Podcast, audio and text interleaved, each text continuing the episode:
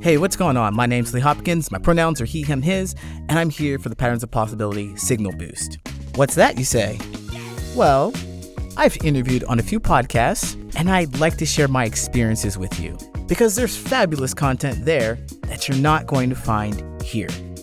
So, when I visit a podcast, I'm going to be dropping some clips here so that you can get exposure to new people and new ideas.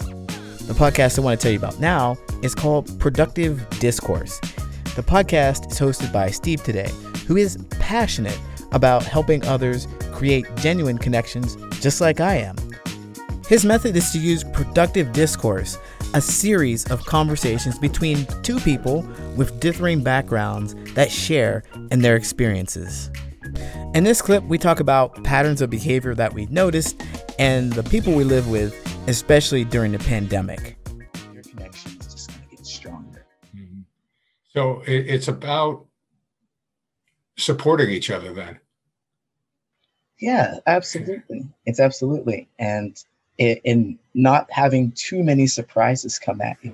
Like not too many. The pandemic was big enough, but you've got a new person, a person who is just full of things you didn't expect or you hope that they would do different, and it's a little too much. Not connecting. All right, all right. I could see where somebody would, you know, they go to work every day. Both spouses or both people in the house go to work every day, and they just do their thing, whatever it is. They deal with their coworkers or they work alone or whatever. And then all of a sudden, every move you make, somebody see your significant other sees you making that move. It's and it's like, why are you doing that? Or how long are you going to be doing that? Or you're a little bit too noisy today. Things like that. And it could get it can yes. get really interesting, huh?